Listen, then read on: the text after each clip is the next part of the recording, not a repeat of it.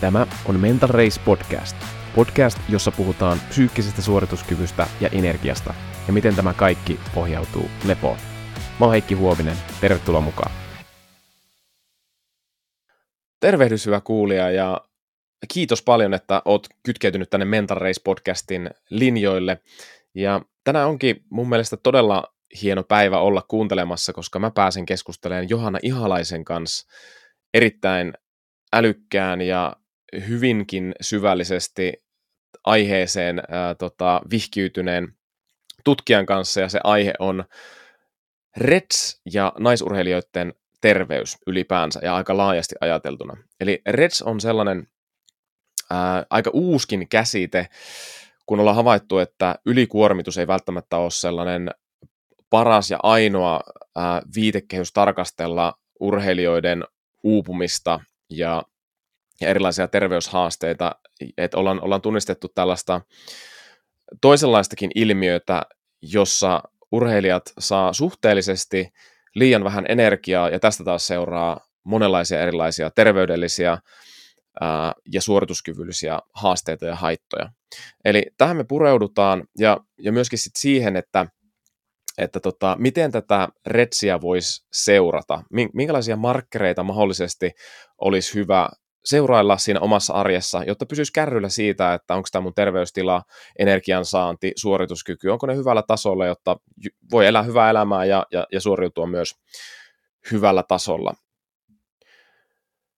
Olisiko se vaikka se ferritiini, mitä kannattaa seurata, kuukautiskierto tai jotain muuta, vai kannattaako seurata ollenkaan? Mikä olisi järkevää, jotta pysyy hyvällä tavalla kartalla tästä omasta terveydestä ja suorituskyvystä? Ja onko toisaalta sitten semmoisia markkereita, mitä on turha seurata, josta seuraa oikeastaan semmoista turhaakin stressiä siihen valmennusprosessiin? Ja stressi on itse asiassa semmoinen aihe, mistä aika paljon puhutaan, että urheilijoilla on todella tärkeää tunnistaa hyödyllinen stressi ja mennä sitä kohti ja tehdä sitä ja myöskin sitten semmoiset stressorit, mitkä on hyödyttömiä, mistä ei ole kauheasti hyötyä, mutta ne kuitenkin aiheuttaa sitä kokonaiskuormitusta. Tästä puhutaan tosi laajasti, että Johannalla on tosi laaja ajatus tästä naisurheilijan terveydestä, hyvinvoinnista ja suorituskyvystä.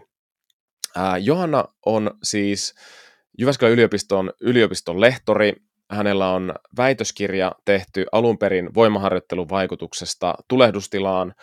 Tuntee todella hyvin tätä aineenvaihdunnallista, tuolta, hän, äh, puol, aineenvaihdunnallista puolta meistä ihmisistä. Hän on siis liikuntabiologian laitokselta valmistunut ja siellä tämän väitöskirjan tehnyt. Ja sitten minä hän on tähän REDS asiaan syventynyt ja hän on siis mukana tämmöisessä Suomen Reds-tiimissä, jossa on mukana ravintovalmentajia ja lääkäreitä ja hän myös ohjaa väitöskirjatutkijoita, jotka tutkii tätä Reds-aihetta. Hän on myös kilpa- ja huippurheiluinstituutissa töissä, sparrailee erilaisia valmennustiimejä, eli näkee urheilijoiden valmentajan arkea myös, ja, ja muun muassa tämmöisessä lajissa kuin lentopallo, rugby, jääkiekko, ja jalkapallo, jalkapallossa hän toimii myös tuon FIFAn eli kansainvälisen jalkapalloliiton Female Health-tiimissä.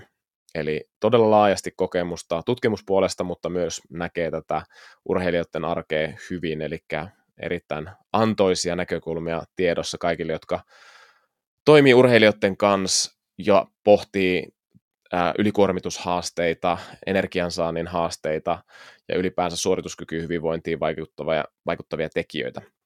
Joona löytyy viestipalvelu Xstä nimellä Jokasten ja LinkedInissä Johannat löytää myös. ResearchGateista löytyy Johanna julkaisut ja Johanna sanoi, että voi myös laittaa suoraan mailia, jos, jos tulee syventäviä ky- kysymyksiä tästä Reds-aiheesta, eli johanna.k.ihalainen at you.fi, eli johanna.k.ihalainen at juu.fi. Hei, mennään keskusteluun. Antoisa jaksoa kaikille. Johanna, mahtavaa, kun pääsit Mental Race podcastiin vieraksi. Kiitos, ilo olla täällä. Jes, loistavaa. Mennään heti tota, sinuun ja mikä antaa sinulle energiaa? Meillä oli hauska keskustelu eilen, että, että biologi näkee tämän asian hieman eri tavalla kuin monet muut, mutta kerro mikä antaa sulle henkilökohtaisesti energiaa. No tota, niin me eilen, eilen puhuttiin tästä, että, että mun ensimmäinen ajatus hyvin vahvasti oli se, että, että, että energiaa ei vaan tule mistään, vaan, vaan se vaan muuttaa muotoa. Eli, eli sitten mä itse ajattelin hyvin vahvasti heti ensimmäinen intuitio oli se, että, että, no, että sehän on niin hiilihydraatit ja proteiinit ja rasvat ja, ja sitten mahdollisesti alkoholi ja sitten, sitten tota, myös sit kehossa olevat energialähteet, että mutta sitten jotenkin ne on kuitenkin muutettava siihen energiamuotoon ja, ja sitten sit, sit siitä kun lähti sitä johdattamaan hyvin pitkälle, niin, tota, niin sitten totesi, että et kyllä itse asiassa se on tosi energia itsessään ihmisessä on tosi kokonaisvaltainen. Ja, ja tota, että vaikka mä ajattelinkin, että kyllä mun pitää syödä, että mä sitä energiaa saan, niin sitten, että mä pystyn jalostamaan sen ikään kuin toimintaenergiaksi, niin, niin sit siihen mä tarvin myös, myös sitten niin kuin, ää, sitä, sitä muuta sisältöä elämää, että et kyllähän niin liikunta ja, ja sitten sit mä sanoisin, että mulla henkilökohtaisesti niin se on kyllä, kyllä niin ihmiset, joista mä saan sen mm, energiaa, no. että mä, mä elän kyllä ihmisistä ja niistä ihmisten kohtaamisista ja, ja sitten se saa, se saa mut syömään, että, mm, että mä pääsen, no. pääsen tota, sitten ihmisten kanssa olemaan ja tekemään ja innostumaan. Mm, just näin, että tota, ihminen ei elä pelkästä leivästä. Ei se. Tarvitaan ei muuta, mutta se leipä on tärkeä, että sitten jaksaa mennä kohti niitä asioita, mitkä sitten energisoi ja innostaa. Ja, ja tota, molempia tarvitaan sitten tässä ihmiselossa. Nimenomaan. Joo, okei, okay, okei. Okay. Hei, tota, sitten tämä meidän teema, että sulla on tosi paljon kokemusta nimenomaan naisurheilijoista ja, ja heidän niin kuin, okei, okay, tulehdus on siellä yksi, mutta sitten tämä REDS, Relative, uh, Relative Energy Deficient Syndrome, niin tota, mennään tuohon REDS-asiaan ja käsitteeseen, avataan ihan ekaksi, että mitä se REDS oikein on. No se ei ole missään tapauksessa ikään kuin yksinkertaista, että mitä, mitä REDSille tarkoitetaan. Eli suhteellisella energiavajeella urheilussa, niin se on, se on ikään kuin ö, klusteri, ö, se on kaikki, mitä liian vähäisestä energian ö, saannista seuraa. Niin mm. siitä puhutaan retsinä. Ja se ei ole niin kuin, retsiä ei voi oikein, että sulla on tai ei ole retsiä, koska meillä ei ole, se ei ole kliininen ää, diagnoosi, meillä ei ole mitään, mitään niin taulukkoa, että kun sulla on nämä, ää, niin seur, nämä vaikka kuukautiskerrohäiriöt ja, ja tämä, niin sit sulla on REDS. Niin se ei ole semmoinen joko tai, että on tai ei ole, mutta se on ehkä, mä itse ajattelen, että se REDS on tosi hyvä, niin kuin, ää, todella hyvä semmoinen yksinkertaistaja tai sellainen, että joka saa ajattelemaan niitä asioita, jotka on näiden sulla mahdollisesti olevien vaikka fysiologisten tai psyky- psykologisten ö, niin haasteiden tai mm, puhutaan matala energiansaannin merkeistä, niin sitten kun niitä alkaa kasaantua, niin se REDS on yksi vaihtoehto. Ja se mm. saa ehkä ajattelemaan sitä taustasyytä, eli sitä ö, matalaa energian saatavuutta tai liian vähäistä energiansaatia. Toki näille samoille, niin kuin, samoille seurauksille, josta REDS ikään kuin muodostuu, niin niille samoille seurauksille voi olla tosi monta muutakin syytä, ja sitten ne voi mennä limittäin. Mutta mun mielestä REDS niin tuo esiin sen, että ää, riittämättömällä energiansaannilla on seurauksia, ja sitten kun me havaitaan niitä seurauksia, niin voidaan kutsua sitä REDSiksi, ja mm. sitten sitten se saa ajattelemaan sitä niin juuri syytä, että mikä johtaa mahdollisesti näihin, näihin tota, haasteisiin. Mm. Ja Redshän niin on terminä suhteellisen uusi, mutta nyt on jo yli kymmenen vuotta puhuttu Redsistä. Ja se lähtöajatushan tuli siitä, tai siis se pohjautui ikään kuin naisurheilijaoireyhtymään. Mm. Ja naisurheilijaoireyhtymään kuului kolme, kolme tällaista osa-aluetta, eli oli niitä haasteita syömisen kanssa ja siitä aina jatkumona syömishäiriöön asti. Sitten oli nämä kuukautiskierrohäiriöt jatkumona aina kokonaan kuukautisten pois jäämiseen ja sitten ää, haasteet luuston terveydessä jatkumona mm. aivan osteoporoosiin asti. Ja sitten kun katsottiin vähän tarkempaa, niin oltiin itse asiassa, että no, että kyllä tämä liian vähäinen energiansaanti johtaa myös muutoksiin muissa ää, niin elinjärjestelmissä. Ja sitten näitä kaikkia alettiin kutsua retsiksi. Ja toinen niin ehkä näkökulma siinä silloin ihan ensimmäisessä REDS, äh, kansainvälisen olympiakomitean REDS tässä konsensuslausumassa, niin oli se, että se ei kosketa pelkästään naisia. Eli sitten haluttiin myös huomioida kuitenkin se, että ei se ole pelkästään naiset, jotka ö, saa seura- tai joissa tulee näitä fysiologisia ja psyykkisiä seurauksia, mm. jos ne ei niin kuin, saa tarpeeksi energiaa. Mm. Kyllä, just joo. Että siellä on pitkä historia, että se female athlete riot tai tämä kolme tekijää, mitä monesti naisurheilijoiden takana nähdään, niin on, on ollut niin kuin vähän liian kapea tapa katsoa sitä problematiikkaa, mitä sitten liittyy niin kuin, etenkin naisurheilijoilla silloin, kun sit, sit tulee tiettyjä ongelmia, ja, ja nyt sitten jos puhutaan tästä liian vähäisestä energiansaannista, niin tota, avat, avatko vähän niin kuin lisää sitä, että mikä voi johtaa siihen, että sulla on tämä suhteellinen energiavaje? No siinähän niin kun sen, se taustatekijä on suhteellisessa, tai tässä suhteellisessa energianvajeessa urheilussa, retsissä, niin se taustatekijä on se riittämätön energiansaanti. Ja Joo. riittämättömään energiansaantiin voi johtaa kuitenkin todella moni asia. Joo. Eli voi olla, että siellä on esimerkiksi sitä häiriintynyttä syömiskäyttäytymistä tai jopa syömishäiriö, joka saa meidät hmm. niin kuin, äh, ihan äh, kliinisistä syistä, että siellä on, siellä on niin kuin, ähm, mielenterveyteen liittyvä haaste, joka saa meidät syömään liian vähän. Mutta sitten toisaalta meillä on myös paljon urheilijoita ja kuntoilijoita, jotka treenaa vaan yksinkertaisesti todella paljon niin, että se energian kulutus on todella valtavaa ja se, että ne ei vaan saa syötyä tarpeeksi. Että, mm.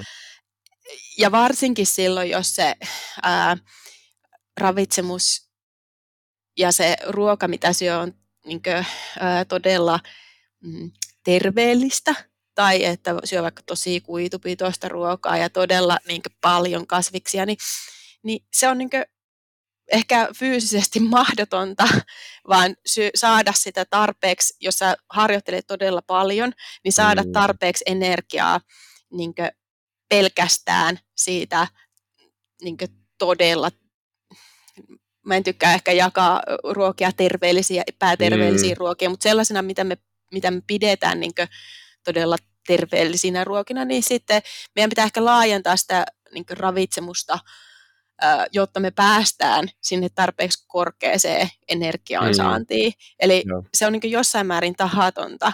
Ja sitten to, sit kolmas ehkä vähän ri, myös liittyen tähän tahattomaan, että joko sä et pääse sinne tai sä et edes ajattele sitä, että itse asiassa mun pitäisi syödä aika paljon. Eli hmm. etenkin nuorilla urheilijoilla havaitaan myös paljon sitä, että et ei vaan, äh, siinä on, on kasvua ja on kiirettä ja on kaikkea ei ole edes aikaa syödä, niin ei edes huomaa sitä, että, että mulla ei nyt, mä en niin syö tarpeeksi. Että mm. et, et sit se voi olla hyvinkin myös sitä tahatonta liian vähäistä energiansaantia. Joo. Okei, tuossa on tosi hyvä pointti se, että et, et niin kun, meillä voi olla sellainen mielikuva, että tämä on terveellistä syömistä, paljon kuituja, paljon kasviksia, ja, mm-hmm. ja tota, sehän tarkoittaa sitä, että ruoansulutuselimistöllä menee tosi paljon energiaa prosessoida sitä, ja, ja sitten jos ajatellaan niin kuin vaikka kestävyysurheilijaa, jolla voi olla 5000 kilokaloria tai enemmänkin päivässä kulutus, ja se on yksinkertaisesti niin kuin mekaanisesti tosi vaikea syödä niin kuin hirvittävä määrä kuituja ää, ja, ja tota, vielä prosessoida se 5000 kilokaloria. Ja tämä on jännä nähdä, tota, jos, jos joskus urheiluopistolla urheiluopistoilla pyörinyt, niin kun sä katot niitä kestävyysurheilijoiden lautasia, niin ne on, niissä on ihan hirveästi voi olla just niin kuin, katso, voisi katsoa, että miten tuossa on ihan hulluna jotain niin kuin valkoista pastaa tai valkoista riisiä, niin onko toi edes terveellistä, mutta lopulta sitten niin kuin, sitä polttoainetta vaan tarvitaan niin mm. valtava määrä, ja, ja tavallaan toi on musta todella hyvä ajatus, että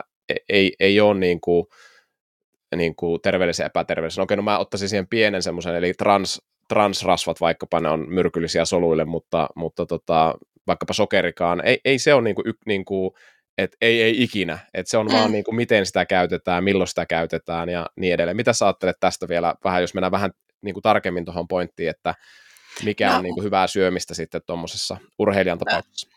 Kyllä mä niin kaikkea, mä en itse tee nyt vaikka ravitsemusohjausta kenellekään, mutta kyllä mä itse ajattelen sille niin tutkimuksen perusteella, että, että kyllä se hyvän syömisen lähtökohta on se, että saa tarpeeksi energiaa mm. myös.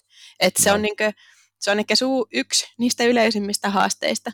Ja sitten tuossa mun mielestä tuli tuosta mieleen just siitä, nyt vaikka tästä riisistä ja pastasta, että kyllähän se yleisimmin urheilijoilla se, haa, tai se haaste on se, että niitä hiilihydraatteja ei tule tarpeeksi. Aivan. Eli me niin kuin, vältellään hiilihydraatteja. Nyt hmm. niin keskustelu myös tähän, niin kuin, että onko energian saanti riittämätöntä vai onko tämä itse asiassa, puhut, pitäisikö meidän puhukin liian vähäisestä hiilihydraattien saannista, niin mm. se on niin semmoinen, mitä me tähän suhteelliseen energiavajeeseen retsiin liittyen, niin me keskustellaan siitä tosi paljon noin niin jotenkin tutkijoiden keskuudessa, mutta sitten myös kun me tehdään käytännön, kä- käytännön asiantuntijoiden kanssa yhteistyötä, niin se on todella yleinen se niin keskustelu siitä, että itse asiassa johtuuko tämä nyt siitä, että me ei saada tarpeeksi energiaa, vai onko tämä nyt oikeastaan välillisesti vaan siitä, että me ei saada tarpeeksi hiilihydraatteja.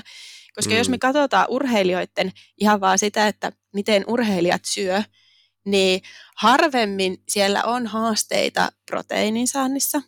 Se näyttää yleisesti ottaen aika hyvältä. Okay. Öö, sitten öö, siellä, tai ja nyt ehkä mietin nyt kestävyysurheilijoita. Meillä nyt on myös palloilijoita paljon meidän tutkimuksissa mukana, niin yleensä proteiini on ihan fine. Me ollaan niin kuin, ö, suunnilleen siellä, siellä, missä me halutaankin olla. Rasvat, no meillä löytyy joitain, tietenkin aina yksilöitä, jotka sitten lähtee välttelemään jopa liikaa rasvoja, mutta yleisesti ottaen myös rasvat on ihan fine. Niin rasvojen saanti on ihan riittävää. Okei, voitaisiin vähän ehkä miettiä siitä, mistä niitä rasvoja tulee, mutta, mutta taas jos me katsotaan ihan vaan sitä, niitä makroja, niin rasvatkin on ihan fine. Mutta sitten kun me katsotaan hiilihydraatteja, niin siellä niin näkyy todella paljon sitä hiilihydraattien välttelyä. Ja, oh. ja tota, se, on niin kuin, se on todella yleistä. Uh, ja mä sanoisin, että ehkä kestävyysurheilijoille on sitä nyt paasattu jo niin paljon, mm. että siellä se rupeaa olemaan paremmalla tolalla kuin sitten, jos me mietitään vaikka palloilijoita. Että, et mm. niinkö, ja sitten sit se tietenkin riippuu, että, että kuinka paljon sä harjoittelet ja kuinka, millainen tyyppi sä oot, että kuinka paljon sä muuten oot aktiivinen, että kuinka paljon sit sitä energiaa tarvitaan, mutta yleisesti ottaen me vaan havaitaan se, että, että kyllä se haaste on lähestulkoon aina siellä hiilihydraateissa. Okei. Okay. Tämä on tosi mielenkiintoista ja meillä on kulttuurillisesti ollut semmoinen karppausbuumi tässä, mm. niin kuin, joka alkoi jo joitain ehkä kymmeniäkin vuosia sitten jopa, jopa ja, tai ei ehkä kymmeniä, mutta ainakin kymmenen, että et, et, et, niin kuin, mahdollisimman vähän hiilihydraatteja ja pistetään niin kuin, sitä kautta keho toimii tosi hyvin ja kaikkea muuta. Ja mä huomasin myös ihan huippujääkiekkoilijoita, että osa mm-hmm. lähti siihen ja heillä tuli todella isoja ongelmia, ja silloin ei Retsistä vielä puhuttu, mutta, mutta tota, ihan NHL-tason jääkiekkoilijoita, niin tota, veti hiilarit tosi vähän ja, ja mahdollisimman paljon rasvaa ja proteiinia, ja, ja kuitenkin jos ajattelet jääkiekkoa, joka päivä ää, anaerobista ää, harjoittelua, eli johon tarvitaan hiilihydraatteja. Mm. Eli hiilihydraatti on se polttoaine, ja rasva, okei, okay, on siinä myös polttoaine, ja sit sen niin kuin, metabolisoimista voidaan nopeuttaa, jos joskus syödään vähän vähemmän hiilihydraatteja, mutta jos aina syödään vähän hiilihydraatteja, niin tota,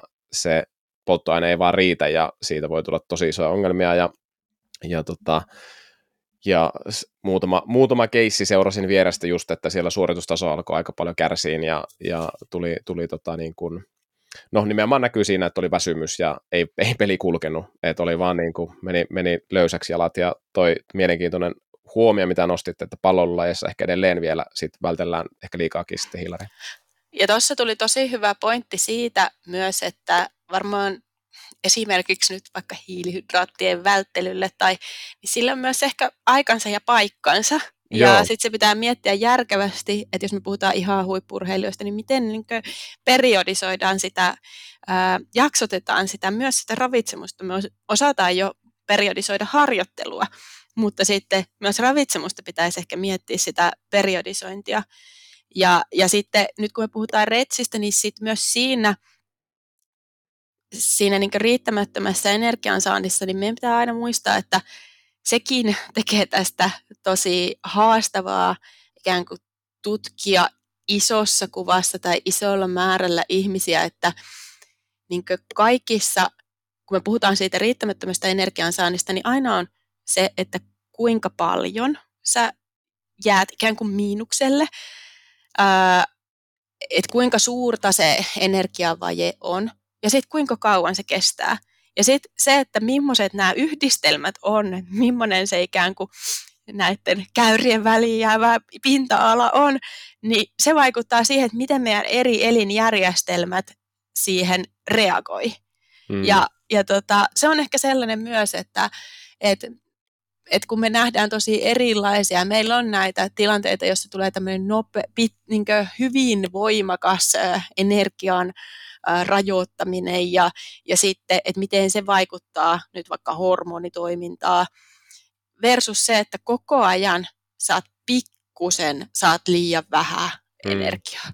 Niin sitten ne vaikutukset voi olla tosi erilaisia ja sitten sit se tekee ikään kuin sen ilmiön tutkimisesta myös tosi haastavaa, että kun, tai todellisessa elämässä. että meillä on paljon tutkimuksia, joissa on osoitettu vaikka, että kun me tehdään, me vähennetään energiansaantia naisilla viideksi päiväksi, niin millaisia hormonaalisia niin muutoksia me saadaan. Sitten me niistä ö, ekstrapoloidaan, eli tehdään niin niistä päätelmiä sit niistä pitkäaikaisista vaikutuksista, Aivan. niin ne ei välttämättä enää kohtaakaan sen kanssa, että mitä sitten kun tätä niin energiavajetta onkin jatkunut useamman vuoden vaikka. Ja sitten myös yksi asia, joka tulee tästä mieleen, niin sen lisäksi, että niin se yksilö vaikuttaa siihen, mikä on esimerkiksi sen urheilijan tai kuntoilijan ikä. Öö, energiavajetta öö, kestää eri tavalla. Okei, sun genetiikka vaikuttaa siihen, että miten sä kestät sitä energiavajetta. Ja sitten sit vaikuttaa myös esimerkiksi ikä. Me tiedetään, että nuoret urheilijat, sen, niin ne on herkempiä energiavajeille. Ja sitten sen lisäksi ne terveysvaikutukset voi olla todella paljon suurempia ja ehkä jopa dramaattisempia, kun me mietitään vaikka luuston kehitystä. Ja just silloin, kun ikään kuin sun luuston pitäisi kehittyä sinne niin kuin, ää, tota, kokonaisuudessaan sinne, minne me pyritään sitä saamaan, muodostaa se terveellinen luusto, niin jos silloin ää, sä altistut sille riittämättömälle energiansaannille, niin se on se on niin kuin, sillä voi olla sit siihen luuston terveyteen koko elämän vaikuttavia niin kuin, seurauksia. Että et sit myös se, että et, et niin se, se yksilö vaikuttaa, sitten se, että kuinka kauan sitä energiavajetta kas, kestää ja sitten kuinka suurta se energiavaje on. Mm. Joo, tuossa on tosi monta hyvää pointtia ja yksi, yksi on se, että ihmistutkimuksia on vaikea tehdä niin kuin tosi pitkäkestoisena. Mm. Ja sitten tämä ekstrapoloimisen haaste, että jos sulla on lyhyt tutkimus viisi päivää tai vaikka viisi viikkoakin, niin, mm. niin se on viisi viikkoa tai se on viisi päivää, se ei ole vuosi tai se on kaksi vuotta, puhumattakaan viidestä vuodesta, mm. ja että mitä ne pitkäaikaisvaikutukset siellä, siellä sitten on. Ja, ja tota, sitten sit toinen juttu on musta niin kuin, ää, tosi tärkeä on tämä, että ja mitä aikaisemminkin puhuit tuosta hiilareista ja sokerista, mitä puhuttiin, että ehkä olisi hyvä siirtyä semmoisesta binäärisestä hyvä-huono ajattelusta sitten semmoiseen niin kuin, ää, tarkoituksenmukaiseen ajatteluun, että milloin mitäkin niin kuin tarttee. Eli, eli joskus tarvii ehkä enemmän hiilareita, jos, jos on, on paljon kaikkea kuormitusta, joskus vähän vähemmän. Ja sitten vielä tämä yksilöpointti, että mm. et jotkut kestää paremmin sitä mm. energiavajetta, mm. jotkut taas ei. Että, et, ja, ja jos ajatellaan niin energiavajetta, niin sehän on, ja monet tekee paastoa, ja siitäkin tiedetään, että siellä on ihan oikeita fysiologisia hyötyjä, mä väitän, että enemmän psykologisia hyötyjä niin kuin siitä kuin, kuin, kuin fyysisiä, mutta molempia löytyy, niin sehän on energiavaje, ja se on lyhy, lyhyen ajan, ajan mm. välillä niin kuin tehty, ja sehän on sama asia kuin vaikka korkean paikan harjoittelu, Mm-hmm. Eli, eli se, sä aiheutat stressiä, sulla on vähemmän happea tarjolla ja sun keho alkaa niin kuin tehostaa punasolutuotantoa. Ja, ja, ja energiavaje voi olla vähän samantyyppinen työkalu, mutta jos sä oot koko ajan tosi vähässä hapeessa, jos sä oot koko ajan ää, energiavajeessa, niin se ei ole välttämättä hyödyllistä. Pois lukien sitten ehkä ne yksilöt, jos olet etiopialainen kestävyysjuoksija, sä oot aina asunut siellä, se, se koko niin kuin sukulinja, se genetiikka, ne kestää sitä happivajetta niin kuin paremmin kuin kuin me, jotka ollaan asuttu merenpinnan tasolla. Ja, mm. ja sitten ehkä tämä energiavajekin, että siellä voi olla niin kuin genetiikkaa, että jotkut on vaan sitten, se sukulinja on sellainen, että siellä on ehkä, ehkäpä koettu nälkää ja sen tyyppisiä juttuja, ja ne kestää sitä sitten paremmin.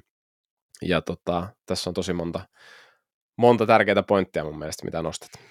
On, ja sitten niin tutkimuksellisesti, ehkä me tehdään, meillä on nyt menossa tutkimus, missä me seurataan urheilijoita kolme vuotta, Aha. niin sitten me joudutaan aika paljon myös ö, ikään kuin joustamaan siitä, että se onkin tämmöinen tosielämän tutkimus, ö, että missä me tätä suhteellista energiavajetta selvitetään huippurheiluinstituutin Kihun ja sitten Jyväskylän yliopiston kanssa. Sitten tehdään yl- yhteistyötä myös muiden, muiden toimijoiden kanssa siinä, siinä hankkeessa, mutta mutta että me kaksi kertaa vuodessa seurataan näitä urheilijoita tai tehdään heille laboratoriomittaukset, niin sitten siinä on taas omat haasteensa, sit, että koska siellä on niin paljon niitä sekoittavia tekijöitä, et, et, mutta sitten jossain määrin kyllä me tiede, tarvitaan tietoa myös, että vaikka siinä nyt ei ole kaikki asiat kontrolloitu, mm. niin sitten sit me halutaan kuitenkin myös nähdä, että mitä, mitä niin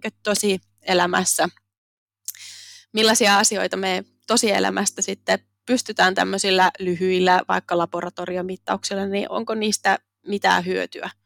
Niin se, se, tota, se on sellainen niin tosielämän tutkimus nyt, joka meillä on, meillä on menossa vielä viimeinen vuosi, vuosi nyt kesken, kesken sitten.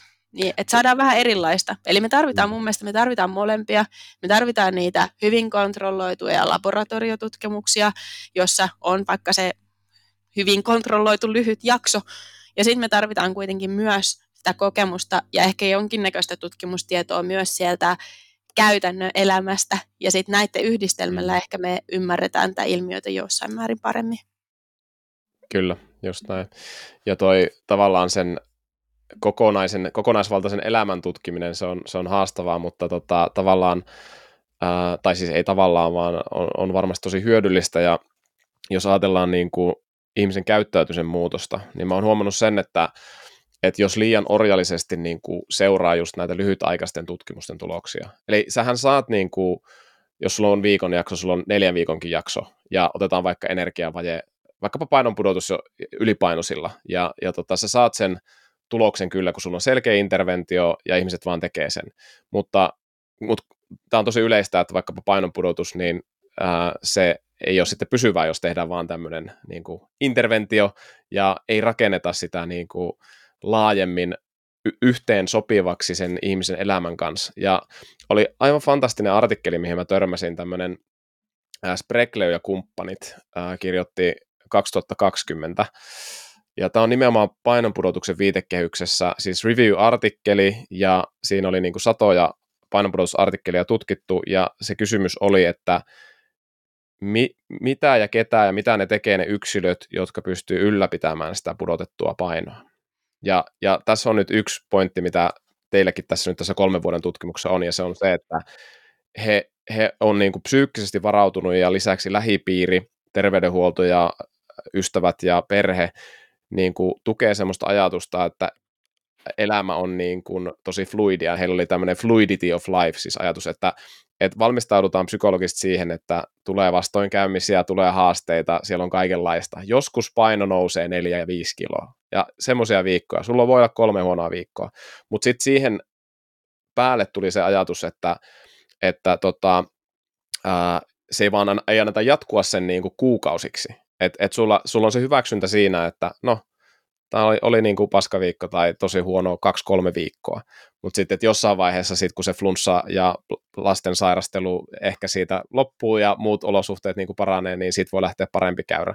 Ja sitten taas ne, jotka ei pysyttyneet pitämään sitä painonpudotusta, niin oli sellaisia, joilla oli tosi jäykkä suhtautuminen, eli se, että et, no niin, nyt tuli neljä kiloa, hanskat tiski. Mm. Ja, ja, ja tämä on niinku semmoinen musta olennainen pointti siinä, että missä tiede välillä, tai välillä ehkä jos mä ajattelen niin kuin valmentajanakin toimimista ja on tehnyt tätä itsekin paljon, että välillä lyödään tieteellä liikaakin päähän, että se ei ole niin kuin aina yhteen sopivaa sen reaalimaailman käyttäytymisen kanssa. Mitä sä ajattelet tästä?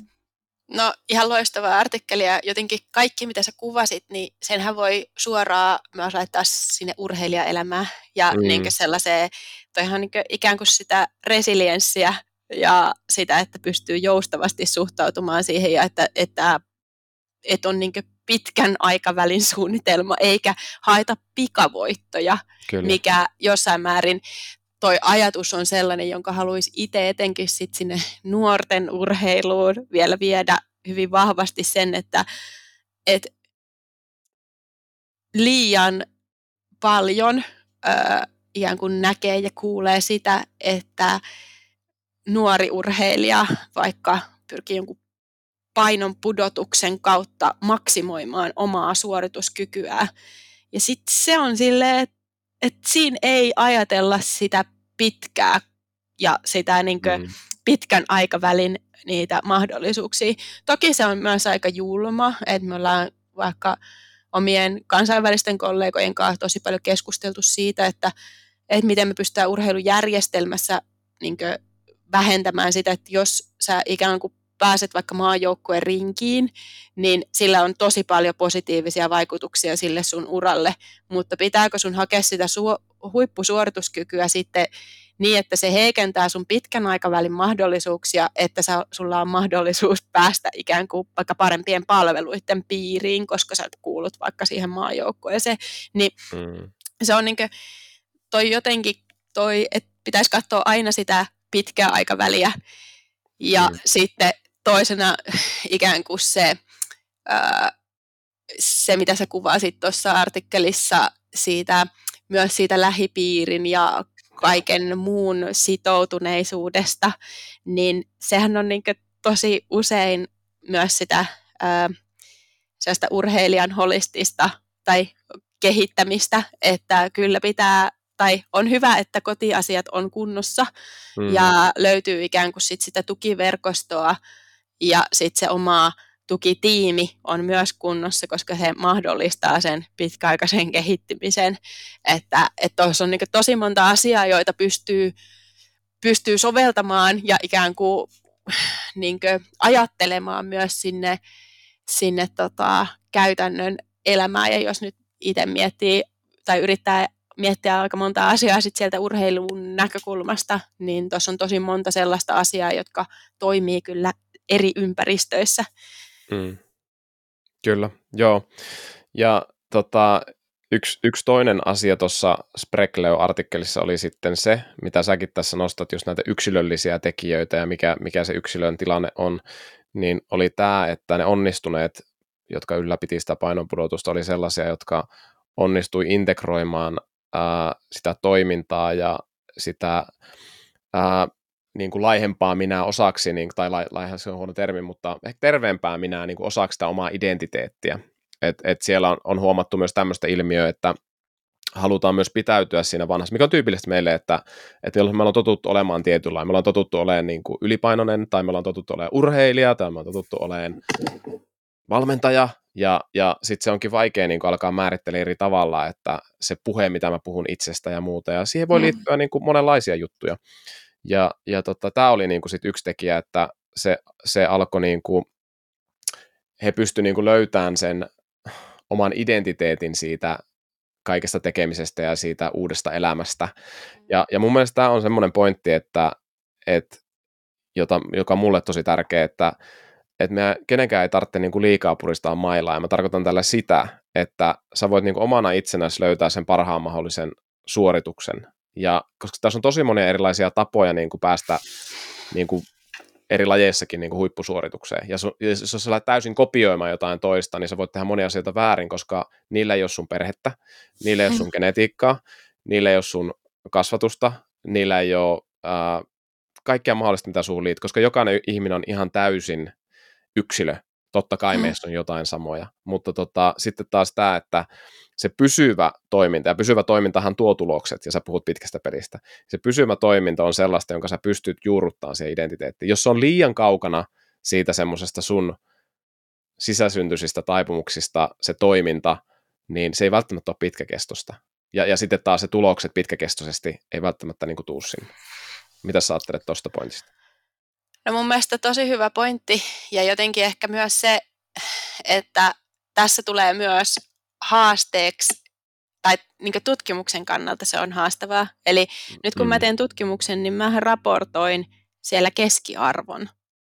Ja ja se keskiarvo ei toimi, että nyt yhä enemmän ja enemmän myös tutkimuksessa pyydetään, että raportoitaisiin niitä yksilöllisiä profiileja, että ne ainakin tuotaisiin näkyviin sen lisäksi, että siellä on keskiarvo, koska se keskiarvo on vaan keskiarvo, yksikään niistä ihmisistä ei ole ollut se keskiarvo, Joo. niin sit jotenkin se on sellainen, että, että mikä näihin omaan, omaan niin alan tutkimuksiin liittyy, että, ja etenkin kun puhutaan urheilijoista tai tämmöisessä ää, high performance ympäristössä olevista, niin niistä nyt ainakaan kukaan ei ole keskiarvo. Että, että nehän on niin aivan todella yksilöllisiä, erila- yksi, niin kuin, ö, todella semmoisia poikkeustapauksia. Niin sitten sit jotenkin se meidän pitäisi muistaa, että kun me luetaan nyt näitä vaikka tutkimuksia, ihan sama onko se mun tutkimus vai jonkun muun tutkimus, niin että ikään kuin avata silmät pois niistä keskiarvoista ja miettimään mm. sitä, niitä yksilöllisiä eroja, koska käytännössä se on kuitenkin se yksilö, jonka kanssa tehdään työtä. Oli se sitten ravitsemukseen liittyen vai mihinkä muuhun aiheeseen liittyen, niin se on aina se yksilö, jonka kanssa ja yksilön niin yksilölähtöisesti. Ja sitten me tiedetään, että, että niin yksi malli ei toimi kaikille. Ja sitten me kuitenkin liian usein mennään siihen, että no mutta tässä tutkimuksessa osoitettiin, että on tilastollinen ero tämä ja tämän välillä, ja sitten se on keski, siinä on tutkittu keskiarvoja, eikä, eikä se yksilö ole se keskiarvo. Että et toi on mun mielestä, mun mielestä todella tärkeä pointti ja, ja jotenkin sellainen, no kaikille käytännön toimijoille varmaan aika selkeää, mutta silti kun me, e, me tykätään kuitenkin etsiä sitä, sitä niinkö, ää, tällaista näyttöön perustuvuutta, mm. niin sitten aina, aina sille yksilölle se näyttöön perustuvuus ei niin suoraan toimi, vaan ainakin mm. pitää kysyä, että miten sillä ihmisellä menee, koska sitten siellä on niitä taustatekijöitä, että, että vaikka jos, jos se tota, urheilija ei nuku, niin vaikka me miten paljon laitettaisiin se syömään, niin ei varmasti näitä retsinmerkkejä, tai ne retsinmerkit ei välttämättä vähene sieltä. Että mm. jos siellä, siellä on niin joku toinen ongelma siellä taustalla, niin, niin se on ehkä semmoinen niin tosi tärkeä asia, että, että me ollaan, ollaan tekemisissä yksilöiden kanssa, eikä keskiarvoja. Joo, kyllä. Ja tota, tuohon me puhuttiin eilen just tuosta, että miten Redsiin liittyy myös niin kuin stressi aika olennaisena osana ja, ja sitten mä ajattelen tälle, että onnellinen urheilija on parempi urheilija ja, ja meillä oli itse asiassa just yhden, yhden urheilija-asiakkaan kanssa tämmöinen keskustelu, että mä kysyin häneltä, että onko hän onnellinen ja, ja että on vaikuttanut silleen vähän niin kuin sellainen niin kuin poissa olevammalta. Ja sitten keskusteltiin niin kuin tästä asiasta ja, ja, ja tota, ö, jos ajattelee sitten stressiä ja ajatellaan nyt vaikka tätä tiedettä ja vaikkapa sulla olisi ihminen, urheilija, joka tota, hänellä on tosi vahvat elämänarvot liittyen eläin, eläimiin, vaikka hän on kasvissyöjä, urheilija. Ja sitten sulle tulee niin kuin valmentaja tai ympäristö sanoo, että sun pitää saada tätä rautaa ja leusiinia ja sun pitää syödä naudanlihaa, koska ne on parhaat lähteet siihen. Ja, ja sit sun pitää niin kuin, tavallaan tehdä sitä sun arvomaailmaa, ehkä identiteettiä vastaan, niin, ja vaikka nyt ajatellaan, että fysiologisesti se voisi olla paras, että tämä on se golden standard, että sieltä sä saat leusiinia, mikä pistää lihasproteiinisynteesin käy, sieltä saat sen raudan, sieltä saat B12-vitamiinia, sä saat kaikki sieltä. Miksi et sä syö sitä? Syö sitä. Ja, ja, Mutta sitten tullaan tähän, että sit sä et olekaan onnellinen, jos sä syöt sitä. ja t- e-, esimerkkinä vaan, mitä sä ajattelet tästä, että tavallaan ää, niin kun, tämä kokonaiskuormitus ää, versus sitten, no mitä mä sanoisin tänne? No mä, ehkä tämä kysymys liittyy niin kuin stressiin ja mikä, mit, miten, miten sä suhtaudut siihen, että, että ää, niin, mi, mi, miten meidän kannattaisi niin kuin rohkaista ja tukea meidän urheilijoita suhteessa tähän kokonaistressiin ja heidän omiin valintoihin? No, eihän me niin päästä missään tapauksessa irti siitä, että, että ihminen on psykologis, fyysis, sosiaalinen niin kokonaisuus. Ja kyllä se iso kuva on se, mitä pitää katsoa. Että et, et mun mielestä iso kuva on aina, että, että, että jos sä keskityt yhteen pieneen asiaan, niin se itsessään voi muodostua myös stressitekijäksi. Mm. Ja, ja niin me ei missään tapauksessa me ei päästä urheilijoiden tai muiden niin tällaisessa ympäristössä toimivien kanssa, niin eihän me niin päästä siitä stressistä kokonaan eroon, koska mm. ihan vain se kehittyminen vaatii sitä, että, että, että me ää, jossain määrin horjutetaan sitä homeostaasia tasapainoa kehossa. Ja, ja sinne liittyy psyykkinen ja fyysinen stressi aina. Kyllä. Niin sitten sit jotenkin kuitenkin mä oon hyvin vahvasti samaa mieltä, että, että jos ihminen pystyy toimimaan omien arvojensa mukaisesti, niin se varmasti edesauttaa sitä kokonaisvaltaista hyvinvointia ja silloin niin, niin kuin aina, niin meidän pitäisi katsoa sitä, että mikä se sille yksilölle on parasta.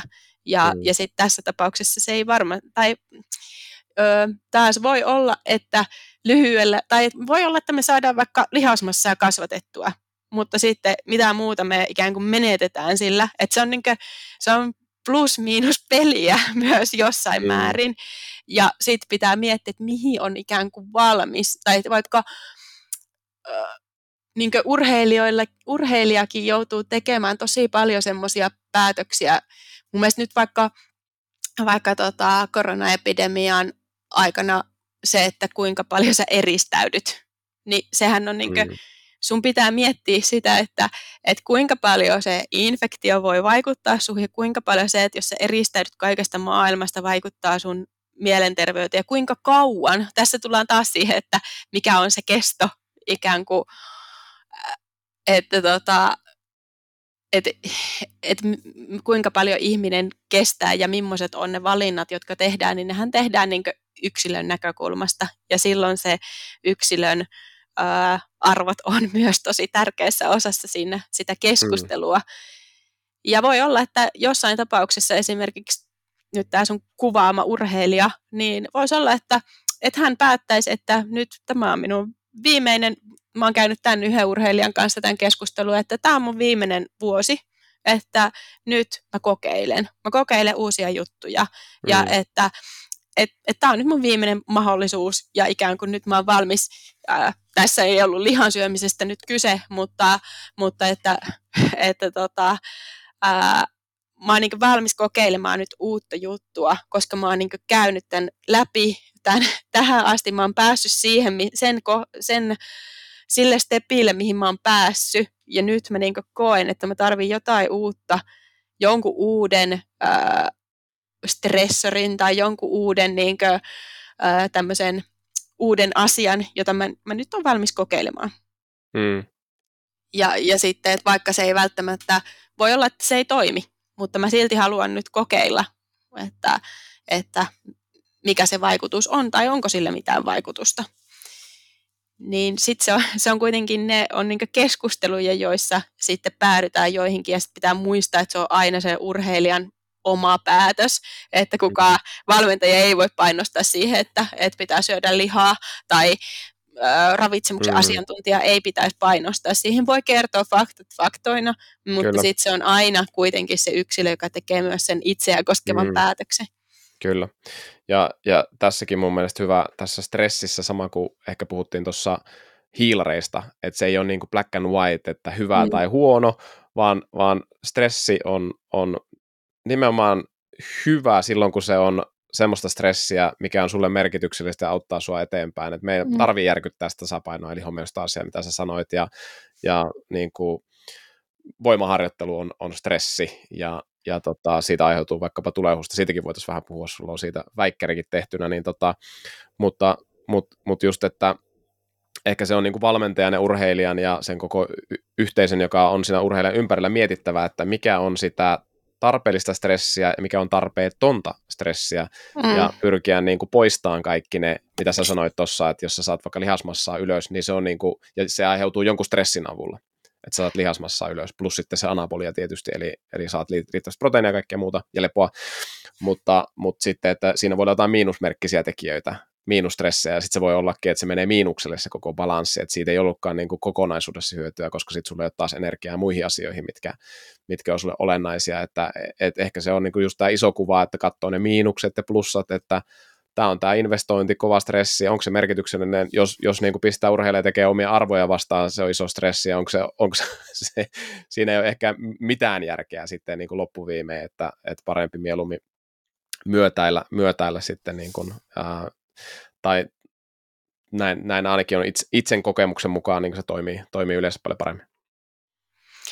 No kyllä, kyllä mä oon ihan, täysin samaa mieltä, että et, ja ehkä siinäkin vielä tässäkin jonkinnäköistä periodisaatiota, että kyllä. jaksottamista, että, että varsinkin, että se stressi ei ole sitten jatkuvaa, että tulisi, mm. tulisi niin myös niitä palautumisjaksoja, että, että se on ehkä, ehkä myös semmoinen, semmoinen yksi tekijä, että, että me, me niinkö, meillä on erilaisia vaiheita, meillä on harjoituskaudessa erilaisia vaiheita, milloin me harjoitellaan eri tavalla, me voidaan tehdä ravitsemuksen kanssa periodisaatiota, ja sitten ehkä meidän pitää myös katsoa sitä kokonaisstressiä ja, ja, tota, kokonais, ja se kokonaiskuormitus on kuitenkin aina se, joka mm, joka pitää koko ajan pitää mielessä, että, että jos me katsotaan vaikka urheili, kaksoisuraa tekeviä urheilijoita, niin me tiedetään, että siellä on vaikka jotain koeviikkoja tai, tai, tai niin kuin, että on akateemista stressiä joihinkin aikoihin vuodessa, niin kyllähän ne on pakko ottaa huomioon. Että, mm. et, ja ihan sama, jos te on työelämässä, niin, niin tota, et varmasti tulee sellaisia, niin sitten, että me ei kaikkea tehdä samaa aikaa, että me mietitään just sitä kokonaisvaltaisuutta, niin se on varmaan stressin säätelyn kannalta ja stressissä myös tosi tärkeää, että stressiäkin jollain tavalla periodisoidaan, jos se vaan millään mahdollista, että Joo. kaikki ei ainakaan tule samaan aikaan. Joo, niinpä. Koska ne ikään kuin kertaantuu. Joo, että keho, keholla ei kiinnosta, että onko se niinku stressi äh, parisuuden riidasta vai, vai sitten just tota, omia arvoja vastaan tekemisestä tai tai, tai tota energiavajeesta, että ne on stressiä niin kuin vähän erilaisia, mutta kertyy ja rasittaa sitä hermostoa. Nimenomaan, nimenomaan. Joo, kyllä. Olisiko sinulla jotain esimerkkejä tuosta periodisoinnista vielä, ihan käytännön vinkkejäkin vaikka, että jos mä heitän niin kuin yhden semmoisen vaikkapa hiilarin periodisoinnista, että ää, mä teen paljon rallikuskien kanssa töitä nykyään, ja formuloissakin oli vähän samantyyppistä, että, että kisaviikonlopun aikana niin siellä on sokeria, niin koska se, se on tarpeellista, tosi kova rasitus, mutta ralli on semmoinen, että se on niin maanantai sunnuntai ihan, ihan hullua, että aamusta iltaan mennään, että tehdään se niin kuin nuotitus ekaksi ja sitten vedetään aamusta iltaan rallia, niin on, se sokeri on niin kuin siellä, siellä on suklaapatukkaa ja sokerista urheilujuomaa ja kaikkea muuta, ja, mutta sitten taas niin kuin jos se jatkuu se meno sitten ralliviikon jälkeen, niin se taas niin kuin muuttaa sen ihmisen metabolian tosi epäedulliseksi ja kehon koostumuksen ja energiatasotkin myöskin, että, että se, se ei niin kuin jatku, että se periodisointi toimii silleen, että sitten sit arjessa voi olla jaksoja, joissa on niin kuin muutama viikko voi olla todella vähässä sokeria, että me saadaan sillä niin kuin myös rasva-aineenvaihduntaa sitten ylöspäin, että, että aiheutetaan semmoinen stressi, että, että se keho pääsee niin kuin itse tuottamaan niin kuin rasva-aineenvaihdunnan kautta energiaa, ja jos sulla on koko ajan tosi paljon sokeria, niin se vähän heikommin sitten lähtee se rasva-aineenvaihdunta toimii, ja, ja sellaista ollaan tehty, ja siellä on niin kuin myös tämä ajatus, että moottoriurheilupuolella just, että se on tosi hyvä, että sulla on myös toimiva rasva-aineenvaihdunta, että koska sä et aina, varsinkin jos ajatellaan vaikka Formula 1 kisaa, että sulla voi olla 90 minuuttia tosi kuumassa, hikoilet paljon, tosi vaativa suoritus, voi olla, että sä et saa yhtään hiilaria sisään sen suorituksen aikana. Ää, sul, niillä on kyllä juoma, painaa napista tulee juomaa, mutta voi olla, että on niin intensiivinen kisa, että se ei niin kuin onnistu koko, koko kisan aikana, että se on yksi niin kuin effortti lisää, että sä painat nappia ja juot. Ja jos sulla on koko ajan niin kuin vääntö käynnissä, niin sä et välttämättä niin kuin, ei juomaan, paitsi niin kuin pitstoppi voi olla semmoinen, että just, just näin. Mutta, mutta kuitenkin se, että et siellä on niin tämmöinen esimerkki. Äh, onko sulla jotain niin kuin, tämmöisestä periodisoinnista, ehkä sen äh, vaikka hiilarin periodisoinnista tai, tai stressin periodisoinnista, niin sä oot kuitenkin tosi mm. monen mm. urheilijoita seurannut tutkijana vierestä, niin tota, onko jotain kokemuksia?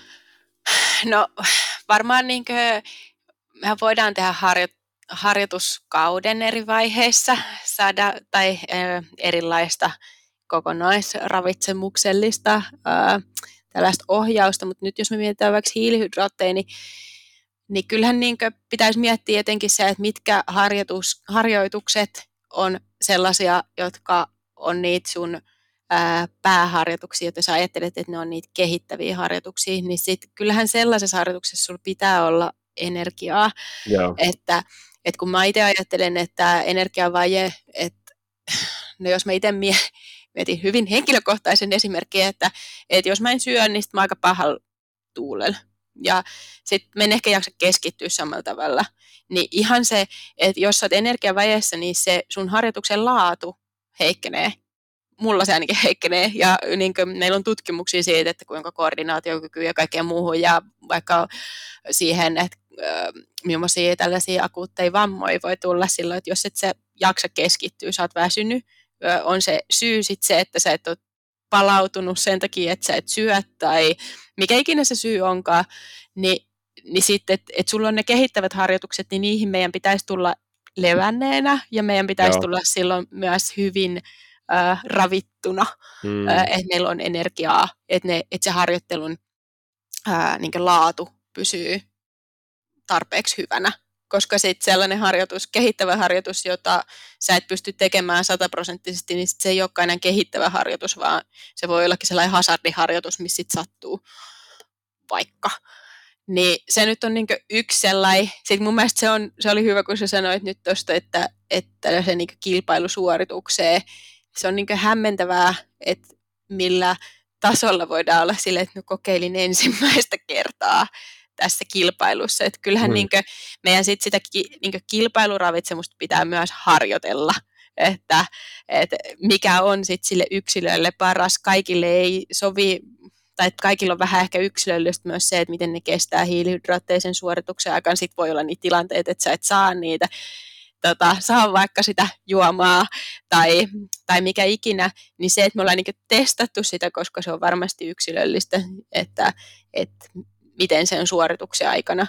Niin ne nyt on ehkä sellaisia, jotka tulee ensimmäisen mieleen se, että, että ne semmoiset key-harjoitukset, tällaiset avainharjoitukset, että niissä meillä oli sen niin hyvin ravittuna, mentäisiin niihin, ja sitten sit myös sit sen jälkeen tulisi se, että me pystytään palautumaan se, että me pystytään saamaan se, se niin kuin, äh, harjoituksen vaikutus niin siihen se ravitsemus on. Mutta sitten ehkä sit sellaisissa, jotka ei ole, niin jotka on kevyempiä harjoituksia, niin sitten niissä meidän ei tarvitse niin paljon kiinnittää siihen ravitsemukseen huomioon. Tai vaikka sitten sitä, että ei tarvitse tehdä ihan maksimi, tai me voidaan miettiä sitten niitä vaikka sitten sen rasva-aineenvaihdunnan kautta.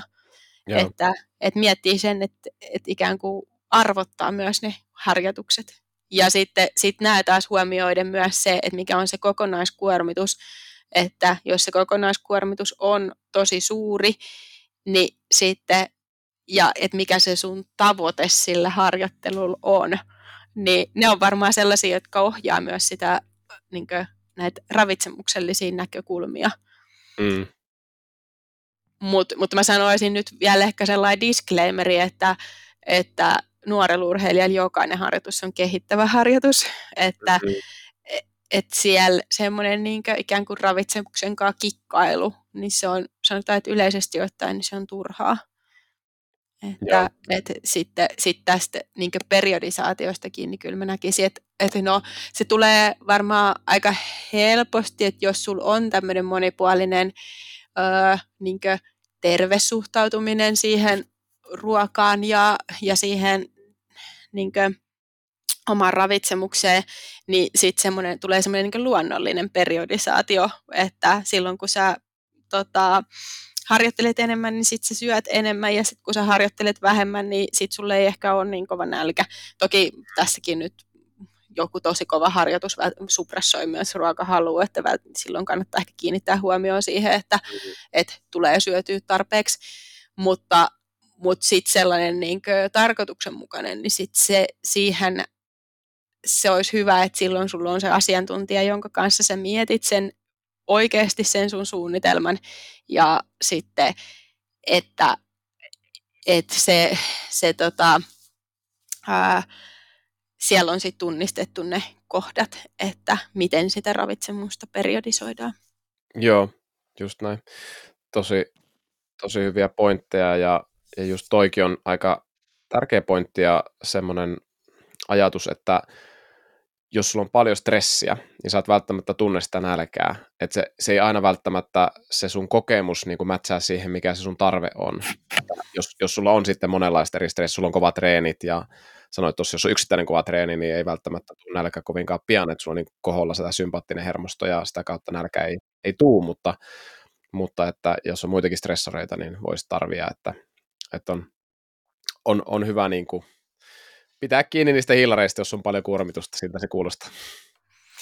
No kyllä näin. Ja sitten, sitten että jos tulee niitä retsiin äh, liitettyjä niin seurauksia, että et, äh, esimerkiksi sitä, että se mieliala, tai tuntuu, että ei jaksa harjoituksissa, tai että mieliala alkaa vaikuttaa, tai sitten sit ihan niitä fyysisiä vaikka vatsaongelmat voi olla myös sellaisia, että mitkä ruoansulatuskanavaa vaikutuksia, tai sitten naisille nyt ne kuukautiskierrohäiriöt yleensä se kestää pikkusen kauemmin. Sitten meillä on joitain hormoneja, joista, joita me voidaan seurata, mutta ehkä mm. se on enemmän tutkimukseen liittyvää. Mä itse en näe No, sit, ja se on sitten oman lääkärin kanssa keskusteltava asia, että kannattaako seurata jotain, jotain tota, hormoneja. Ää, niin sitten jos näitä ikään kuin seurauksia alkaa tulla, niin sitten kannattaa myös miettiä sitä omaa ravitsemusta, että, että sen takia mun mielestä RETS-malli on hyvä, että se saa ajattelemaan. Toki se voi olla, että me puhutaan sitten vain ylikuormituksesta, ja Joo. näissähän on tosi paljon samoja ää, elementtejä, jos me puhutaan overtrainingista tai sitten me mm. puhutaan RETSistä, niin niissä on tosi paljon samoja elementtejä, mutta ehkä ne ohjaa siihen ajatteluun, että että nyt niin kuin, näitä taustatekijöitä pitää lähteä miettimään, että mikä se on, mitkä ne mahdollisesti on ne asiat, jotka johtaa näihin, ää, näihin tota, fyysisiin tai psyykkisiin tota, seurauksiin. Joo. Luetteletko vielä uudestaan noin? Toi on tosi tärkeää, että, että nyt siellä langolla voi olla niin kuin urheilija tai sitten tosi tavoitteellisesti harjoitteleva kuntoilija, jolla on paljon energiatarvetta, ja hän voi epäillä, että onko tämä REDS, niin jos käydään vähän läpi niitä, että mitkä on tämmöisiä itse observoitavia ää, oireita, mistä, mitä voisi sitten alkaa pohtia, että mistä ne johtuu. No siis kyllähän tämmöiset niinkö, äh, tällainen äh, henkinen stressi tai se, se tota, äh, mielialan muutokset, niin on sellaiset, jotka liitetään energiavajeeseen. Joo. Toisaalta sitten taas, että niin tämä suhteen energiavaje voi edesauttaa tällaista ää, alakuloisuutta tai, tai tota, stressaantuneisuutta. Mut, ja sitten siellä taustalla voi olla myös niin sellaista häiriintynyt syömiskäyttäytyminen, joka sitten niin vaikuttaa siihen oma, omaan syömiseen. Et mm. Siinä on vähän silleen, että kumpi on syy ja seuraus. Et voi myös olla, että sulla on jostain muusta syystä ää, vaikka alakuloisuutta, joka sitten johtaa siihen, että sä syöt huonommin, joka sitten, ää, niin kuin, joka sitten tulkitaan ikään kuin siksi, että no, tämä syy on se, että sä et syö tarpeeksi, mutta itse asiassa se syy onkin jossain toisaalla, mutta se on hyvä keskustelun aloitus. Eli, mm. eli toi on varmaan sellainen ensimmäinen ja helpoin se, että jos harjoittelu, harjoittelu ei kulje, jos ei, niin kuin, jos ei nauti siitä harjoittelusta ja tuntuu, että ei mm. jaksa, ja sitten on muutenkin mielialaan tai jaksamiseen liittyviä haasteita, niin silloin kannattaa miettiä, että, että niin kuin, mikä on se syy. Ja se ei välttämättä ole se energiansaanti, mutta se voi olla siihenkin liittyvä. Sitten sitten tota, öö, no mehän puhutaan, että se vaikuttaa aineenvaihduntaan myös. Eli mm. puhutaan siitä, että, että keho, keho vähän niin alkaa järjestelmä kerrallaan sulkea niitä tavallisia ö, fyysisiä toimintoja, joihin nyt esimerkiksi se kuukautiskierto liittyy. Eli ö, ikään kuin hankkiudutaan eri, eroon sellaisesta toiminnosta, joka ei ole välttämätön meidän elin, ele, niin kuin, ö, selviämiselle, ja lisääntyminen on yksi niistä, niin sit sen takia ö, se energiavajeen stressi vaikuttaa suoraan sitten sit sinne hypotalamus aivolisäke munasarja akseliin ja sitten voidaan nähdä muutoksia kuukautiskierrosta, Joo. kuukautiskierrossa. Samaan aikaan, nyt jos me puhutaan naisista, niin sitten sit siellä ää, niinkö, ää, tota, tähän kuukautiskiertoon vaikuttaa, että jos me käytetään hormonaalista ehkäisyä, niin silloin me menetetään se me markkeri, ää, eli sit se, että jos, jos sulla on hormonaalinen ehkäisy ja sitten tapahtuu kuukautiskierros me vaikut, tai kuukautiskiertoon kierrossa jotain muutoksia, me ei oikeastaan kutsuta sitä kuukautiskierroksi vai jonkinnäköiseksi hormonikierroksi, hmm. niin sitten sä ikään kuin menetät sen ää, tota, sen markkerin. Sitten siis meillä on jonkin verran tutkimusta siitä, että, että tämä energiavaje vaikuttaisi sit ihan siihen lepoaineenvaihduntaan, ja, eli siihen, että kuinka paljon me kulutetaan energiaa. Ää, ne syyt voi olla siinä, että, että niin tämä energiavaje vaikuttaa negatiivisesti meidän vaikka lihasmassaan, tietysti sitä voi olla haastavaa itse seurata, mutta muutokset kehon koostumuksessa voi myös olla merkki siitä, että sä et saa tarpeeksi energiaa. Ja, ja siinä jotenkin me tullaan myös siihen, että et, ää, et niin painon muutos tai etenkin kehon koostumuksen muutos siihen, että rasvan massa lisääntyy vaikka, niin se ei välttämättä olekaan siitä, että sä syöt ää, liikaa. Ja se on niin tosi, se, se on haastava kokonaisuus, mutta, mutta tota, mutta meillä on jonkin verran tutkimusta siitä, että, että semmoinen niin kuin, etenkin tämmöinen pitkäaikainen suhteellisen pieni energia vaikka koko ajan, niin sitten, että se ei ole hyödyllistä missään tapauksessa myöskään sen kehon koostumuksen kannalta. Hmm. Ja Joo, tota, hmm. no sitten sit tietty, jos sairastaa paljon, se tutkimus on aika vähäistä, että ikään kuin ihan se näyttö siitä, että energiavaje, tällainen, mitä me ehkä kuitenkin tämmöisessä terveessä länsimaalaisessa yhteiskunnassa, mitä me havaitaan, että se lisäisi infektioiden määrää. Eli se tutkimus, mitä meillä on, niin ne liittyy aika paljon tosi suureen energiavajeeseen, tällaiseen ihan aliravitsemukseen. Silloin me tiedetään, että että tota, infektioriski kasvaa. Mm, urheilijoilta on muutamia, mutta ne on oikeastaan kyselylomakkeisiin perustuvia tällaisia lyhy, lyhyen aikavälin uh, tutkimuksia, missä on havaittu se, että urheilijoilla, joilla on enemmän näitä suhteellisia energiavajeen merkkejä, niin ne sairastaa enemmän.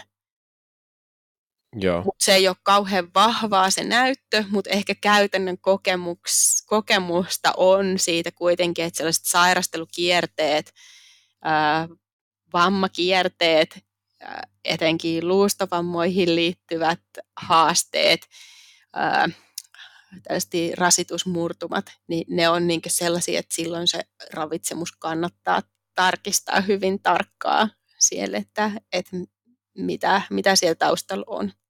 Joo, joo. Okei, eli monenlaisia oireita voi olla ja aloitit ihan ekana, niin kuin, että treeni ei maistu, ei kulje. Että se, mm. siihen, siihen on syytä pysähtyä, että mistä se tulee. Ja, ja sitten on erilaisia hormonaalisia juttuja, että kuukautiskiertoa voi seurata, paitsi jos on hormonaalinen ehkäisy, niin sitä, sitä sitten ei, se markkeri menetetään, mutta mielialan muutokset voi pysähtyä siihen, tai joku saattaa huomauttaa, että hei, onko sulla kaikki hyvin, että sä oot vähän alakuloisempi ja, ja tota, flunssat mahdollisesti, sanoit aikaisemmin vatsaoireet, ja, ja toki sitten niin kuin ihan alussa sanoit ja nyt sanoit myös, että voi, tähän voi liittyä niin kuin kliinisiä juttuja ja mikä on muna ja mikä on kana siellä, siellä jutussa, että, mutta, mutta että sekin on syytä niin kuin pohtia, että mikä se syömiskäyttäytyminen on ja siihenkin on apua saatavissa sitten, että, mm. että jos on, jos on niin kuin kliinisen puolen haastetta siinä, mutta toi mua kiinnostaisi lisää toi niin kuin kehon koostumuksen muutoksen fysiologia, että kun sulla on pitkäaikainen ää, suhteellinen energiavaje, ja, ja, ja, ja jos henkilö vaikka haluaa lisää lihasmassaa vähemmän rasvaa, ja sitten siellä koko ajan kertyykin sitä rasvaa, ja tämä voi olla vähän mystinen niin kuin yhtälö, että avaisitko sitä hieman enemmän? No se ei niin missään tapauksessa ole yksinkertaista mm. ehkä avata sitä, sitä fysiologiaa, mutta mut niin noin kansankielisesti mehän puhutaan sellaisesta säästöliekistä. Ja mm. se, että et, et siinäkin ikään kuin rajoitetaan, ää, niin kuin keho menee sellaiseen puolustustilaa, että nyt minun pitää selvitä tästä. Ja sitten selviän sillä, että varastoin sitä energiaa, it, niin kuin, jotta minun selviän pidempään. Ja sitten se on rasvakudosta, mihin, mihin sitä energiaa ikään kuin varastoida. Että se on ehkä semmoinen evoluutioon liittyvä, niin kuin, evoluutioon liittyvä tausta siinä, että, että keho reagoi siihen, että taas me suljetaan sellaisia järjestelmiä, joita me ei tarvita siihen, ja me niin pyritään, ää, pyritään varmistamaan se, se selviäminen mahdollisimman pitkään. Joo et, et sitä ehkä, ehkä siihen fysiologiseen taustaan, niin se on, se on aika, aika haastavaa mennä siihen. Me ei ymmärretä vielä ihan tarpeeksi siitä, mutta me tiedetään esimerkiksi, että, että energiavajeessa niin proteiinisynteesi vähenee, Öö, eli sitten okay. sit me ei pystytä rakentamaan sitä lihasta. Mm. Öö, sitten sit me tiedetään, että lepoaineenvaihdunta näyttää siltä, että, että se niin laskee, eli, eli keho, keho hidastaa omaa toimintaansa, jotta ää, sitä energiaa jää enemmän ää, käyttöön. Ja sitten sit sitä jäljelle jäänyttä energiaa ihan perusperiaatteiden mukaisesti varastoidaan kehoa. Hmm. Okei. Okay. Että se on niin kuin, keho haluaa selviytyä ja jos sulla on koko ajan pieni energiavaje, niin se alkaa niin kuin optimoimaan sitä harvemman energian saatavuutta ja pistää sitä niin kuin selviytymisen kannalta olennaisimpiin toimintoihin ja se sitten pikkuhiljaa alkaa vaikuttaa sitten sinne fysiologiaan ja psykologiaan myös, että, että tota, joo. Tämä Kyllä. On, ja sitten ehkä, ehkä yksi sellainen, joka vielä me puhuttiin jonkun verran lisääntymisterveydestä, nyt tuo kuukautiskierto, mutta, mutta naisille ei oikeastaan ole tutkittu hirveästi sitä energiavajeen yhteyttä vaikka seksuaaliseen halukkuuteen ja lipidoon.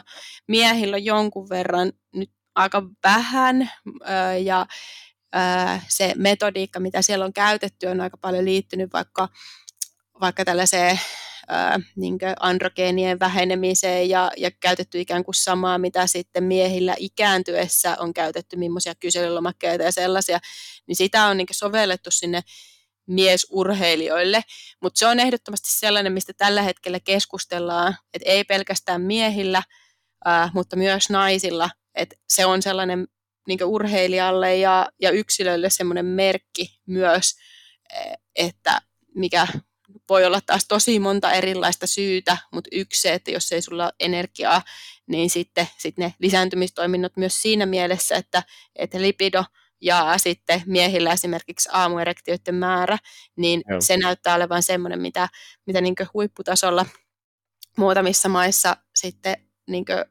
etenkin suostellaan, että itse seuraa sitä, mm. että et jos jos aamuerektioiden määrä laskee, niin sitten yksi syy voi olla se, että energiaa ei saa tarpeeksi, tai jos se seksuaalinen halukkuus vähenee hyvin merkittävästi.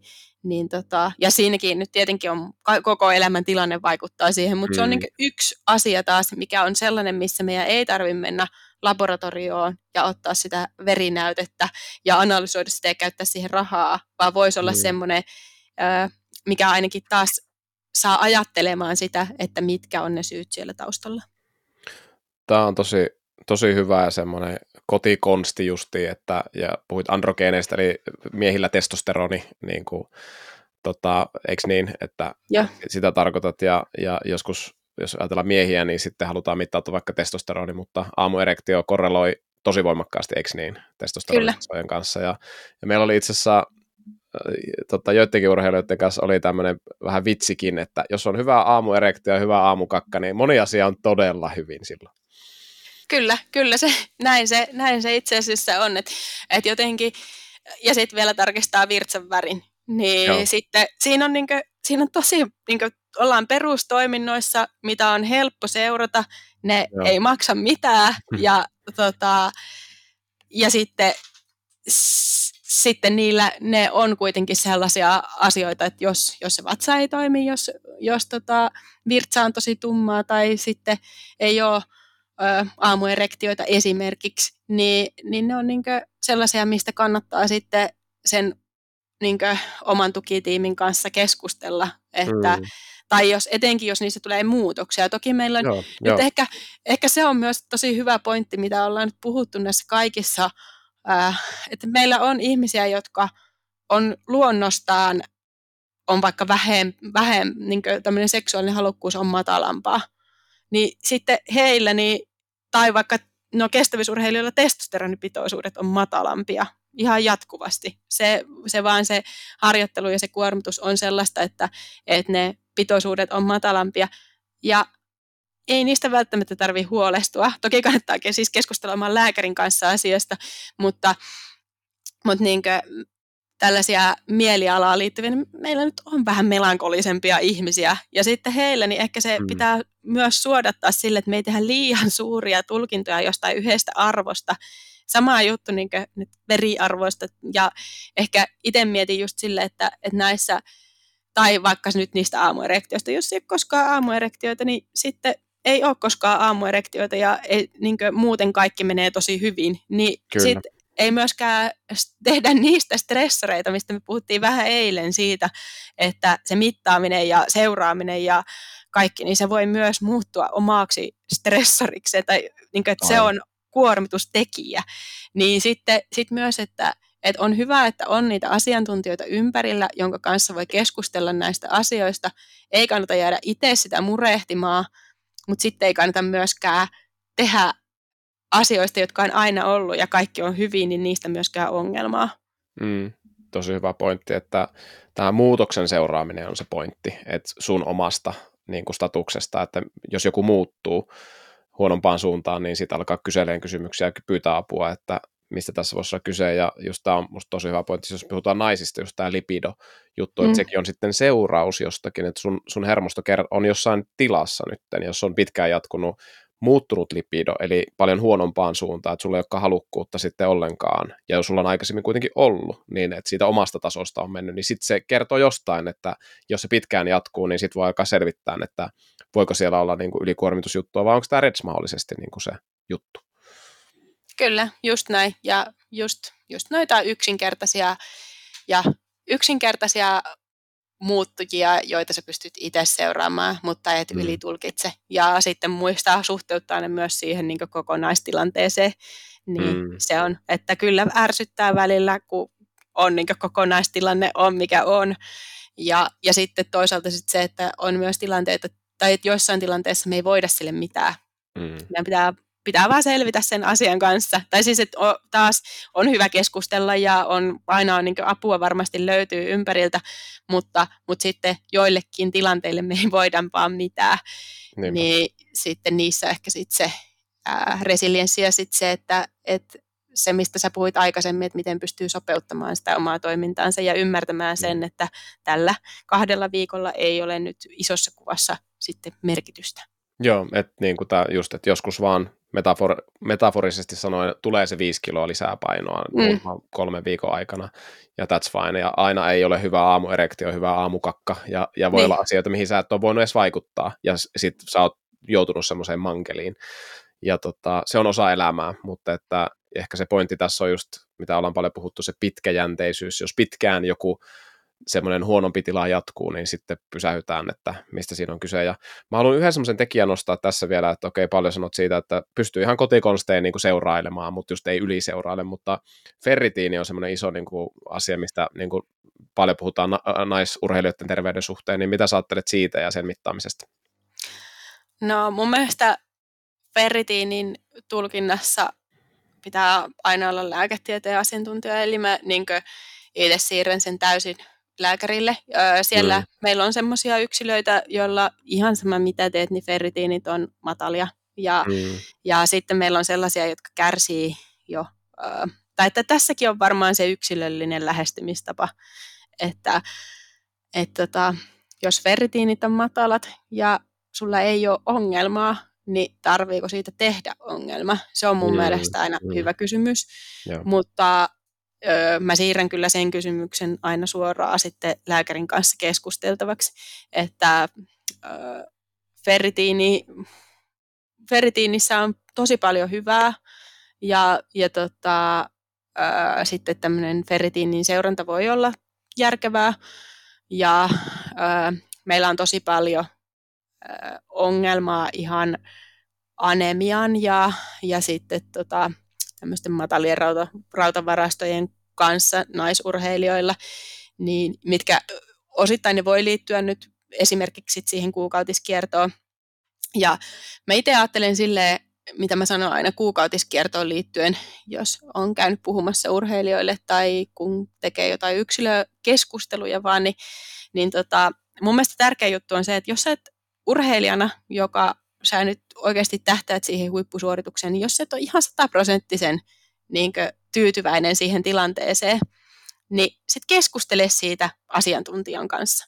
Mm. Että et, et, tämä nyt liittyy vaikka hormonaalisen ehkäisyn va, niin valintaan tai muuttamiseen, että millaista, millaista sitten mä sanon, että en, en mä ota siihen kantaa, että onko tuo hyvä vai onko tuo huono, mutta jos sulla on oireita ja sä et ole siihen tyytyväinen, tai jos sulla on sille, että sä et jaksa harjoituksissa, ja, tai sä joissa välillä pyöryt harjoituksissa, koska sulla on niin matala, matalat tota, rautavarastot ja ane, sä oot niin aneeminen, niin, niin et, et älä jää yksin sen kanssa, että mm. eti siihen apua ja keskustele siitä asiantuntijan kanssa.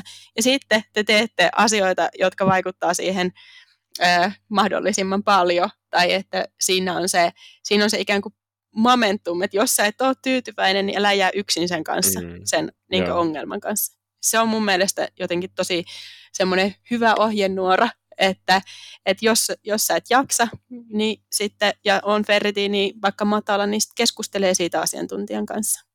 Joo, tosi hyvä. Taas se yksilöllinen tilanne ja mm. me, me, me ei tarvi eikä kannata niin kuin ankkuroida itseämme niin kuin johonkin yhteen muuttujaan, vaikka siihen lipidoon tai siihen ferritiiniin mm. tai niin kuin mielialaan. Nämä kaikki voi vaihdella myöskin, ja, ja tota, mutta että, että tosi, tosi musta hyvä, hyvä, hyvää järkevää pohdintaa näistä asioista. Tota, jos vielä loppuun ottaisi, että okei, me on puhuttu siitä, että no, lisää hiilaria on aika lailla se, se niin kuin, mulle se konkluusio tässä, että jos, jos sä oot tässä Reds-tilassa tai, tai et, et selkeästi niin kuin epäillään sitä tai koet näitä oireita paljon, mistä ollaan puhuttu, se on niin yksi selkeä. Mitä muuta sitten semmoisia, mitkä sä huomaat naisurheilulla toimii hyvin sitten tämän tilanteen parantamisen? No kyllä mä sanoisin, että se on tosi tärkeää, että tai et, ehkä moni naisurheilija ja miesurheilija öö, päästään sen tilanteen aika pitkälle. Että, että jotenkin se, se on niin tosi vaikeaa myöntää, että on haasteita. Ja jotenkin sitä, ehkä sitä avaimuuden kulttuuria toivoisin, että sitä tulisi vielä enemmän, että me puhuttaisiin niistä meidän ongelmista. Ehkä meillä on semmoinen, se ehkä menee jopa semmoiseen sellaiseen kulttuuriseen perinteeseen, että kyllä tämä urheilu, että mennään vaikka harmaan kiven läpi ja, ja ei turhista valiteta ja, mm. ja tota, sel, siihen, että, että jotenkin mä itse näkisin, että, että just se, mitä mä oon ehkä monta kertaa jo tämän, tämän keskustelun aikana sanonut, että ei jää yksin niiden ongelmien mm. kanssa, niin se on niin sekä naisurheilijalle, miesurheilijalle, että ihan kaikille urheilijoille semmoinen tosi tärkeä, tärkeä, niin havait, tär, tärkeä viesti, että et, et etsii apua silloin, kun niin tuntuu. Tai sit, ja sitten silleen, että voihan se olla, että myös oman valmentajan kanssa kannattaa keskustella. Siellä voi olla, että se on vaan, että nyt sulla on tosi paljon sitä kuormitusta niin siellä harjoittelun kannalta, että et ei se välttämättä ole ole sit se, että sä et syö tarpeeksi, voi olla joku muukin syy, niin se, että et luoda sitä avointa keskustelua tähän aiheeseen liittyen, mm. niin että me ei, ja sitten ehkä se, myös se tietoisuuden lisääntyminen, että et sen takia mä oon nyt vaikka täällä,